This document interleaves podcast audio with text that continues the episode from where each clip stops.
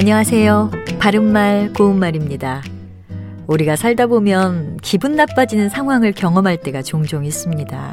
이와 같은 경우에 빈정상하다 라는 표현을 많이 사용하는데요. 과연 이것은 올바른 표현일까요? 빈정상하다가 맞는 표현이 되려면 빈정이라는 명사가 있어야 합니다. 그런데 사전에는 빈정이란 말이 독립된 명사로 올라와 있지 않고요. 빈정거리다의 어근으로 나와 있습니다. 따라서 빈정이란 말은 따로 쓰지는 못하고 빈정거리다나 빈정대다 또는 빈정빈정하다의 형태로 써야 합니다. 빈정거리다는 남을 은근히 비웃는 태도로 자꾸 놀리는 것을 뜻하는데요. 보통 빈정상하다라고 표현하는 상황을 보면 뭔가 비위에 거슬려서 기분이 몹시 언짢은 것을 나타냅니다.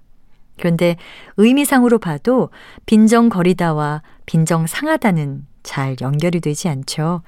이것은 상대방이 빈정거려서 마음이 상한다는 것을 압축적으로 나타내면서 나온 표현인 것 같기는 하지만 빈정상하다란 표현은 형태로 보나 의미로 보나 어법에 맞지 않는 것이라고 할 수 있습니다.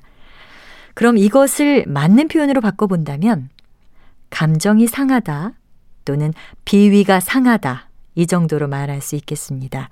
이 중에서 비위는 의학에서 비장과 위를 통틀어 이르는 말인데요.